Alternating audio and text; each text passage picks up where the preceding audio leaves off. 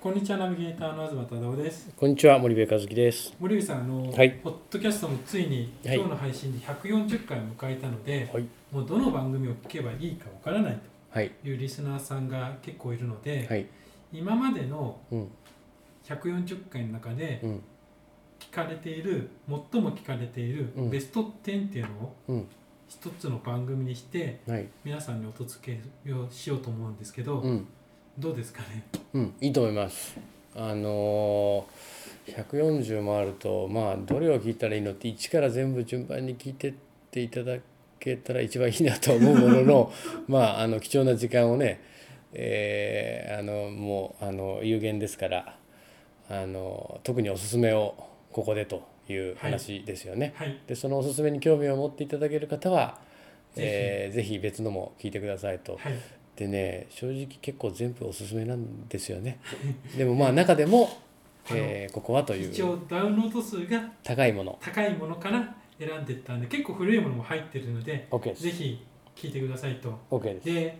じゃあ第10位から発表していきたいんですけどはい。10位はですねうん。第47回のうん最前線再々流動を管理するうんアクセンチュア株式会社のはい清水新さんです、はい。でこれどんなことを話したかえアクセンチュアの清水さんってどんな人かっていうのをまず。ーはい。えーめっちゃいい人です。あの、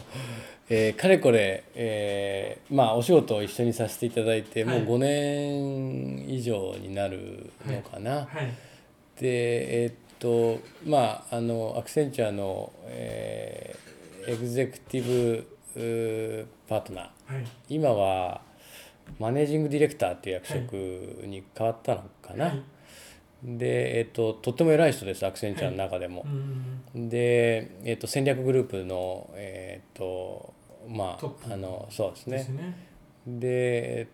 とねもうものすごい頭いいんですようん。清水新さんは。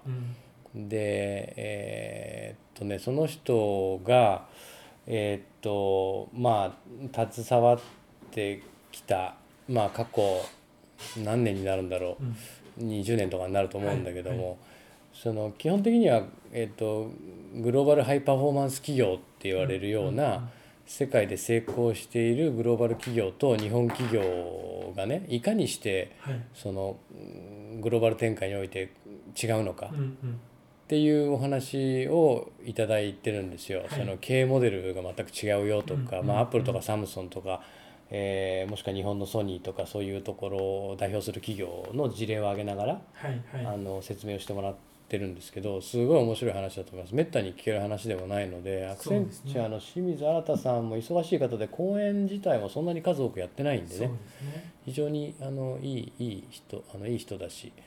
あの、はい、面白い番組だと思います。ちなみに10位に入ったのは47回目なんですけど、うん。清水新さんの放送はうん。45回、46回、47回、48回とうん。4回に分けてしているので、うん。ぜひ47回を聞いていただいて、うん。よかったなと思った人はうん。全部聞いていただければ非常に分かると思うので、はい、ぜひ聞いてみていただきたいと思います。ぜひ。よろしくお願いします。お願いします。森部和樹のグローバルマーケティング。すべてはアジアで売るためにポッドキャスト森部和樹のグローバルマーケティングすべてはアジアで売るためには過去10年間で1000社以上の海外展開の支援を行った森部和樹がグローバルマーケティングを分かりやすく解説します。グローバルマーケティングとは世界のニーズに応えて利益を上げること。アジアで売るためにはものづくりプラスグローバルマーケティングを武器とした戦略を持たなければなりません。日本には素晴らしい企業が多く存在します。その企業とともにアジア市場を目指したい。再びジャパンアズナンバーワンと呼ばれる時代を作りたい。森部和樹はそんな思いを持ちながらこの番組を皆様にお届けいたします。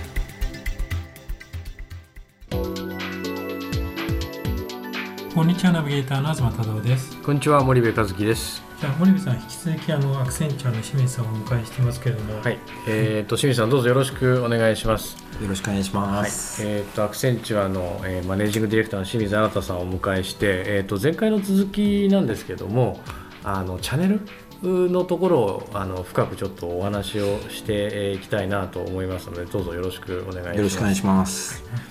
で前回あのものづくり、えープラス、まあ、チャンネル作りみたいなグローバリゼーションの中でこうチャンネルを作っていくということが非常に重要ですよと日本企業はそこにこう出遅れてしまったというお話があったと思うんですがなんかその辺でまたあの事例というかエピソードを含めてですねちょっとお話をお伺いできたらと思うんですがいかがでしょうか？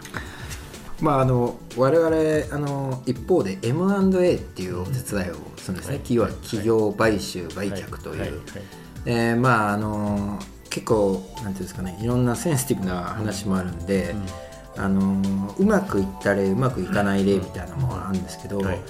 まあ、うまくいかない例っていうのは数多く聞くと思うんですけど、我々その賠償にお手伝いさせてもらうとですね、割とこううまくいくパターンも多いです。まあ、あるその、まあ、日本の消費財メーカーさんなんですけど、海外のグローバル戦略を立てると。うんでやっぱメーカーさんの中でもその戦略立ててる部署の方いらっしゃるんですよね。うんでそうすると、まあ、その競合というか自分と同じようなそのなんていうんですかね業界のローカル会社を買収したいっていううん。ことってよくあるんですよ、ありますね。はい。で我々あるその消費財メーカーさんに立てたのは、なんと買収するのはチャンネルを買うと、チャンネル買収っていうのを、うん。まあ、提案してですね、それを実行したん。ですね。うん。でそうするとですね確実にその資本を入れてもらったローカルの企業は、うん。販売する製品が莫大に増えるわけですよ、日本から持っていける、うん。うん。でそれは非常に向こうも売り上げがスタンドアローンで売り上げが上がってくるうんますしう、ん。まあ買った側の日本企業もチャンネル、まあ、いわゆる足回りが変えたんで、逆に日本からのその売上規模も増えるっていうんでこれは結構ウィンウィンなんですね。そうですね。ところがそのやっぱりこれを提案して全て通るってことはなくてですね、中には、まあそれは僕らの仕事じゃないというですね、あの企業さんもいらっしゃって、うん。うんそういうケースは、まあ、我々戦略作ってもですね、やっぱり同業に近いところを買ってみても、なかなかシナジーが出せないっていうケースは多いですね。その12年前に中国にこう私単身渡って見てた時に当時ね同業と合弁を作るとか同業を買うみたいなのがやっぱ一般的で。えー、と異業を買うとかチャンネルを買うなんていうのは、まあ、ありえなかったんですよね、うん。まあ、そもそも中国のチャンネルマーケットにまだ日本企業参入してなくて欧米とか韓国はやってたんですけどね。そんなあの中で結局コンフリクトが絶対生まれて中国側の同業が欲しいのは技術力であったその通りなんですよ。はいで日本側が欲しいのはまあ安く作るその生産拠点生産拠点なんですよね。でそうすると今じゃあ蓋開けてみたら結局技術だけ盗まれて 敵が増えましたと。で今日本企業がこれだけアジア市場とか世界市場で困ってるのはハイアールとかサムスンとか LG とかフォックスコンとか昔いなかった会社が出てきちゃったからじゃないですか、うんうん。でもあれって全部日本企業の技術がうん。流れていっちゃっただけでね、だからあの今 清水さんがおっしゃったこのチャンネルを買う業種を買うっていうのはね本当すごくあの理解ができますと。でそんな中でまだリスナーの多くはですねこのグローバリゼーションということはまあ、イイコール僕はチャンネル戦略だチャンネルイノベーションだぐらいに思ってるんですけどねそのチャンネルの重要性を多分まだこう本当に理解をしていない人って結構多いと思うんですよ。私もあの前回あの清水さんにお誘いいただいて長野で一緒にうん。講演やりましたけど、地方にこう行って講演をするときにね売れない商品世界で売れない商品はただのゴミって言うとねめちゃめちゃ怒られるんですよ。けどその通りで どんだけあなたの会社が技術をねこう言ってねあれしてもやっぱ売れなかったら単なるゴミなんですよね。でななんで売れないかって言ったらそれはやっぱチャンネルにほとんどのケースこう原因があって、うん。でやっぱそのチャンネルの重要性をねもっともっとこうリスナーの皆さんにもご理解をいただきたいんでね今日はちょっと徹底的にチャンネルのお話を引き続きやっていきたいなと思いました。はい、じゃああのまずまあ今 M&A のお話があったと思うんですけど他になんかこうお話できる内容とできないあの 内容あると思うんですけどできる範囲でなんかあれば。わかりました。あの僕いつもストレートトークなんで、はい。ちょっと収録するのにはかなりギリギリ危ないんですけど、あそうですね。あのったらあのカットを入れます よくイノベーションで代表される企企業、うん。例えばアップルとか、うん。サムソンとか、うんでアップルなんてイノベーションの代表的な企業なんですけど、うん。実は世界のサプライチェーンオペレーションのエフィシエンシーっていうのはうん。効率化っていうことですね、うん。効率性ってうん。世界一って言われてるんですね、うん。でいずれも共通して言うのはですね、僕まあいつも辛口でですね日本の経営モデルっていうのは、経営管理モデルって言った方がいいかもしれないですね、日本の経営モデルの仕組みは10年遅れてる、うん10年から15年遅れてるっていうのをうん。講演でこう喋るとですね、はいはいすごい記者がそれをタイトルにしていろいろ書いて、うん。後で取材されるんですけど、うん。僕はあの堂々と本当にそう思ってます、うん。でアップルとかサムソンとか、うん。まあ、いろんなその会社がやってきてることをこう説明すると、うん。あの僕はもう勝手に僕が作ってる言葉なんですけど、うん。最前線最細流度っていう、最細流度っていうのは最も細かい流度って言ってるんですけど、うん。あのアップルやですねサムソンっていうのは新興国における古典単位であっても、必ず販売データを取っていくんですね。うんどのエリアでどれだけ売れてるか、なんで例えば今日本ですけどこれずっと例えばインドネシアインドネシアのそのマナトゥーのエリアだったらどこで何の製品がどう売れてるっていうのをモニターしてるんですね、ところが日本企業ってそこはインドネシアの販売会社に任せるんで、インドネシアのその反社の社長にどうなってるんだって電話するだけなんですよね、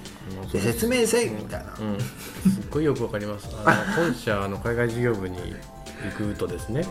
各国のことよく分かられてなくて、まとめた取りまとめは分かってるんですけど、詳細はインドネシアへとか、詳細はやっぱタイへと振られますねでまあそういうなんていうんですかね海外事業本部長でもいいんですけど、あの話している時にうん。僕はいつも単位を聞くとうん。分かるんですよ、うん。単位っていうのはですね、うちはインドネシアの販売はうん。何万台だから、うん。あるいは何億円だから、はい。タイだとどうだから、うん。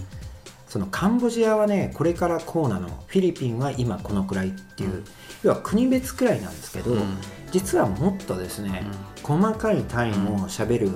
海外事業をやってる人ってのはすごいんですね、うちの商品は店舗あたりインドネシアだとうんこのエリアで何台くらいなんだよねっていう、それを月販とか週販で見てるんですね、でこういう見方をうん。そのビジネスオペレーションしてる会社っていうのはものすごい業績、うん。やっぱりいいですよね、見てるその流度が違うんですね、で僕はその経営管理のモデルが10年とか15年古いって言ってるのは、いわゆるなんか良きに計らえ報告せいみたいなところでいまだにやってるんですね、で ERP とかものすごい投資していっぱい入れたのに、うん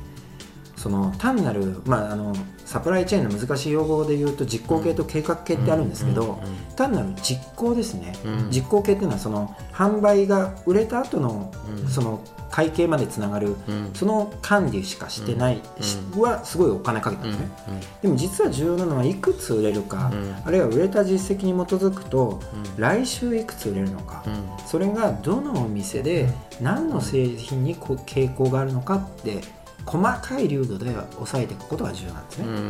でアップルもサムソンも例えば新興国でサムソンとか LG とか、あるいはやっぱりノキアって、その今はマーケットシェアを失ってますけど、ノキアが中国やインドで50%以上のシェアを測ってたのは、例えばインドに11万店舗のその販売拠点を持っていて、そこに対してその72時間で製品が届くっていうディストリビューションそのチャンネルっていうかね、そのバリューチェーンを作っていたっていうのは強みなんですよね。まあ、その意味で言うとそれぞれ現地の人がですね、もあの携帯電話を持ってですね、その店頭で毎日何個売れたかっていうのを SMS で飛ばしたりですね、あのまあ、このセッションでも多分いろんな方が代表的にするのは、あの話すのは P&G とか、はいユニリーバとか、ネスレなんかいますよね、はい。彼らなんかはその最前線の情報を取るために、あのキーディーラーに人を派遣してるんですよね、うんうんうん。人を派遣した方がシステムで取り入れ安いんで、うん。人が行って、うんそのディーラーさんが取っている作作った要はうん。ディーラーさんって言ってもですね、うん。普通にトラックに乗ってうん。商品つけて雑貨を回ったようなうん。そういう方の伝票手書きの伝票をその場で横でパンチャーとして写すんですね。でそうすると個店あたりの売り上げ製品別の売り上げが全部本社に集まるんですね。これでグローバル経営管理してるんですうねんでも日本企業って先月の売り上げはどうだったとうん言って僕はこれは死亡診断書って言ってるんですけどうん調子のいいうちはですねうん。販売会社のうん。その社長の現地法人の社長のまあ自慢話を聞かなきゃいけないんですけどうん。業績が販売計画がいわゆる事業計画に満たないとですねうん。言い訳を聞くだけと。でそのうちリカバリープランをかけっていうとですねなんか内向きの仕事がどんどんこう多くなる。まあ負のスパイラルになるんですけど僕が重要なことだと思うのはいかにやっぱりチャンネルを作るかっていうのはうん。最前線最細流度の情報を集めるかうん。というところが僕は正気だと思います。なるほ。どなるほど。それによってそのどのマーケットのどのエリアが、えーどう大きくなってるのかを判断してそこに会社の軸をこう傾けたりとか、えーもしくは撤退をしたりとかいろんな判断経営判断をこうしていけるっていう、はい。そういう話なわけですよね。なるほどですね。面白い例ですよね。アップルなんかもあの僕あのネットでね注文するんですけど、そうするとなんか今この辺ですみたいのが確かなんかで出てくるんですよね。そのな何日に生産日数何日で船が2日で何日にはお届けされますみたいなですね。一個一個のその個体でもう全部管理してオーダーした瞬間から管理されてるってそういうことなんですよね。これはあのまさに何ていうんですかねパソコンがダイレクトモデルに転換した時に、まあ要はデルとかですね、うん。ゲート当時のゲートウェイがうん。新しく作ったビジネスモデルで、う日本企業が一生懸命在庫日数何日に下げようと、キャッシュ化をまあ進める、まあきまあ、在庫を持つってことはキャッシュを寝かしてるってことなんで、非常にサプライチェーンを磨き上げてですね、在庫日数を30日からもう20 23日まで減らしたとかって言うんですけど実はデルとかゲートウェイが作ったビジネスモデルっていうのが、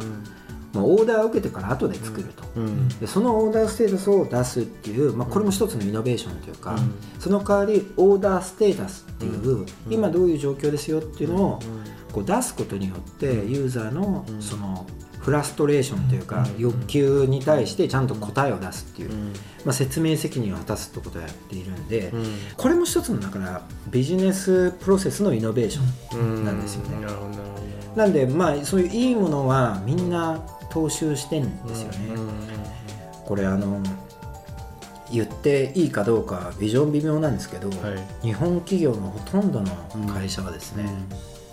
まああの一流企業ですよ。うん。はほとんど現地のディーラーに在庫をバーンとうん。インセンティブをつけてうん。吐いて、うん。販売そこで販売完了と。うんでかつですね工場に至ってはもう工場にトラックが出てったらもうは売りが上がりますから、うん。もうあのう終わりとうん。いうところで実は最前線に注目をしてないっていうところがうん。痛いことですね、うん。実はあの今ね韓国企業っていうのは、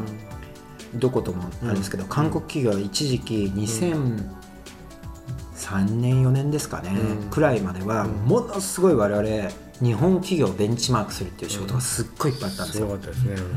でものすごいベンチマークした結果、うん。彼らはもちろん日本ではなくてですね、海外でいうとナイキや P&G や GE やみんなベンチマークしました、で彼らはものすごく学んだことをうん。自分たちの会社に取り入れるんですね、うん。それでそのやっぱり最前線のうん。最細流度で取るっていうオペレーションをですね、うん。自分たちの体内に取り入れてオペレーションしているんで、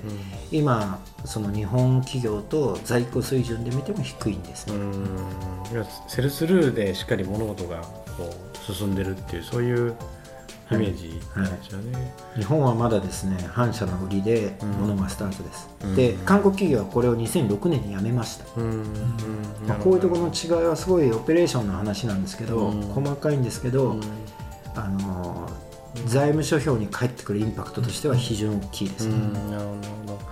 でもそれはまあ言っても海外で販路をある程度こう築けている超々大多分大企業の話だと思うんですけど、うん。例えばその数千億後半、まあ、中盤ぐらいの会社さんだとその販路とこう呼ばれているものがいまいちまだこうなんていうんですかねそのしっかり販路化してない会社って意外に結構たくさんあって。はいあのそういう会社がやっぱりその商品の性能だったりこう技術だったり品質だったりを高める以上にそのこう販路を作っていくっていうことはそのアジア中心とした新興国ではすごく重要になっていてなんていうんですかね欧米ってこう販路ってなんかある程度もう出来上がってきっちりしてるじゃないですか。ですからいいものをこうパイプに流すとざっとこう流れるけども、新興国ってそのパイプができてなかったり穴開いてたりなんか変なところにつながってたり間になんかいろんなあのわけわかんない人がいっぱいいたりとかっていう、その製造業であってもそのチャンネルをこう作っていくっていうのが、やっぱすごく重要になってくるっていうそういうことなんですよね。多分そのチャンネルをマネージするっていうこともそうですけどチャンネルを作るっていう前提のところもやっぱり重要になってくるよね。そうですね。あの単なるその大手の流通に流すだけだと、あのまあ、要はあの NBPB って言いますけど、うんうんあのいわゆる自分のメーカーブランドで売れるのか、あるいはそのいわゆる PB と言われるプライベートブランドですね、うんうんその流通さんのブランド、例えばそのイオンさんでいうとトップバリューとかああいう製品に、まあ、日本は実はまだ PB の比率低いんですけど、あのそうなるとですね、単なる自分の製品のブランドを持たないと、うん。単なるこう EMS。になるだけなんですよね、うんそうかといってですね売りが欲しいんで、その PB の生産も引き受けちゃうんですけど、これはですねモロバノっていうそういうね。あのそれ結構アジアとかだとそのディストリビューターがいてそこにまあ在庫を押し付けるっていう、まあ、そこから先の管理全くやってないような会社がねこのディストリビューターがいつしか自分たちが製造業になってるんですよチャンネル持ってるんで。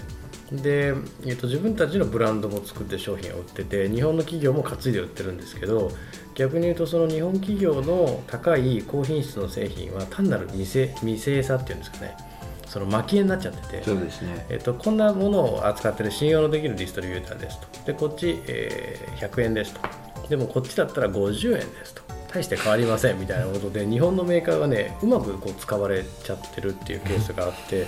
でローカルのディストリビューターの製品のブランド力がどんどんどんどん上がっていっちゃってるんですよね、なんでかって日本の製品を売ってるから、うん。でいつしかその品質とかあのクオリティに全然こう差がなくなっちゃったりっていうのは結構多いよね。そうですね、うん。これに関してはいろいろあの、うん。僕もコメントしたいことがいっぱいありますけど、はい、なかなかまあお立場もあると思いますんであの深くは追求していきませんので。あのえもう一個だけコメントしてもいいですか、はいはいどうぞ。あの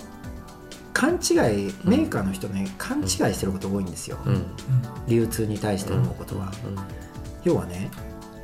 安いものを作んなきゃ売れないと思ってるんですよ、うん。うんうんうんこれ大きな間違いで,、はそうすね。これ本当大きな間違いなんですね、うん流通のとうまく付き合うためには、安いものを作る必要はないんですよ、うん。何が必要かっていうと流通の人が求めていることは2つあるんです大きく、1つは利幅の高い商品ってことなんですよ、うんうんそうですね。はい。だから重要なことは高くて利幅の大きい商品を作ってほしいんです、うんうん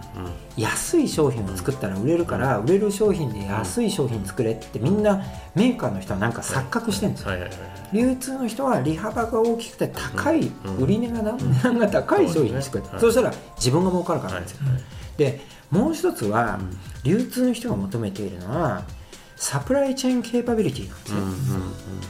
よ、要は持ってきすぎるなと、ううんちの在庫になるからと、はいはい。そうかといって売れてんのに切らすなってうん。ことなんですよ、うん。うん。だからちょうどよくオペレーションしてくださいって見てるんですね、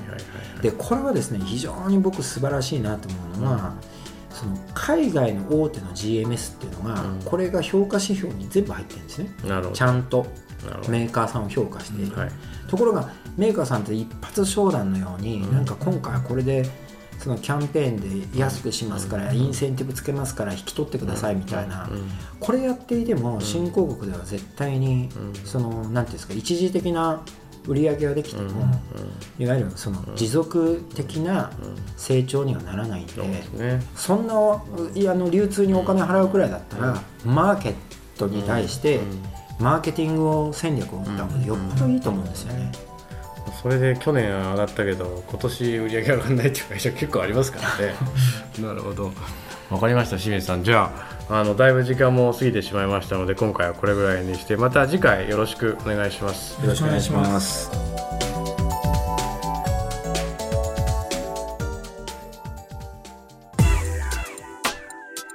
本日のポッドキャストはいかがでしたか？番組では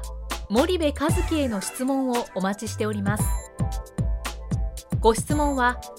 podcast アットマーク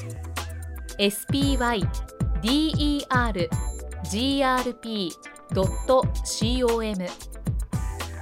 ポッドキャストアットマークスパイダー grp.com までお申し込みください。たくさんのご質問をお待ちしております。それではまた次回お目にかかりましょう。